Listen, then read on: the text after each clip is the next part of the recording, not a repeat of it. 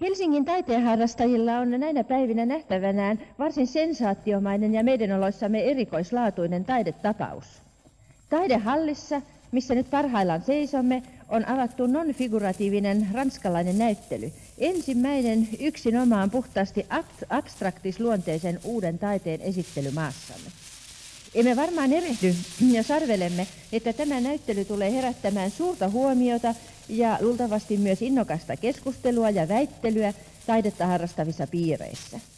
Traditionaalisiin taidesuuntauksiin tottunut katsoja tuntee varmaan olonsa varsin oudoksi kaikkien näiden kirjavien geometristen kuvioiden keskelle, jotka loistavat täältä seiniltä vastaamme.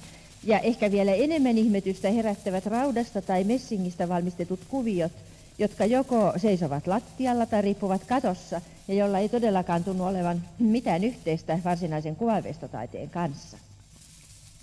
Non-figuratiivinen, sehän merkitsee ei-kuvaava. Ja tähän näyttelyyn tullessamme me emme todellakaan saa kysyä, mitä tuo teos esittää.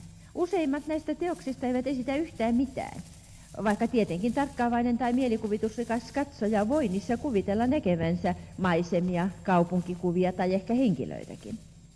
Mutta taiteilijan tarkoituksena ei ole esittää varsinaisesti mitään luonnosta, vaan käyttää värejä, pintoja ja viivoja eräänlaisina rakennusaineina, joista hän sommitelmansa kokoaa ja jonka pyrkimyksenä on vain tasapainon, rauhan, sopusoinnun tai ehkä toisissa tapauksissa jännityksen tunne. Tuo vertaus rakennusaineista tulee aivan itsestään mieleen, kun näitä teoksia katselee ja kun tutustuu myös näyttelyn esittelyvihkoon, sillä silloin huomaa selvästi, miten läheisesti rakennustaiteen yhteyteen tämä taide kuuluu. Nämä teokset tuntuvat olevan tarkoitetut suurille vaaleille seinäpinnoille, moderniin, nykyaikaisiin ja hygienisen puhtaihin koteihin. Ja niissä on jotain siitä samasta viileästä, kirkkaasta ja ennakkoluulottomasta suhtautumisesta elämään kuin uudessa arkkitehtuurissakin usein on. Ja varsin monella itse taiteilijoistakin tuntuu olevan niin sanoakseni ihan ammatin puolestakin mm, rakenteellisuus, konstruktiivisuus veressä. Mm, sillä esittelyvihko kertoo meille heidän monen heistä aloittaneen uransa arkkitehteinä tai insinööreinä tai tiedemiehinä. Kuuluisin nimi koko näyttelyssä on Le Corbusier, arkkitehti, joka ennen kaikkia muita on nykyaikaisen niin sanotun funktionalistisen rakennustaiteen uran uurtajia ja jonka vaikutus on levinnyt yli koko maailman. Täällä me näemme monta hänen maalaustaan, kirkkaan selkeitä sommitelmia, joiden muodot ja jäsentely ilmaisevat rakennustaiteellista näkemystä. Terävämpiä muotoja, mm, ikään kuin jonkinlaisia kartiomaisia vuoren huippuja tai mm, metallinauhoja – käyttää tuossa vastapäisellä seinällä esiintyvä De Roll, jolla on samoin kuin Corbusierllakin ranskalaisen hienostunut ja varma veriaisti. Ja tuolta perimmäisestä salista näkyvät italialaisen Magnellin suurikokoiset maalaukset, joilla on sellaisia fantastisia nimiä kuin vihollismieliset kärjet tai piikit, magneettinen mm, korkeus, ja joista kuvastuu kiihkeämpi temperamentti kuin hänen ranskalaisilla tovereillaan.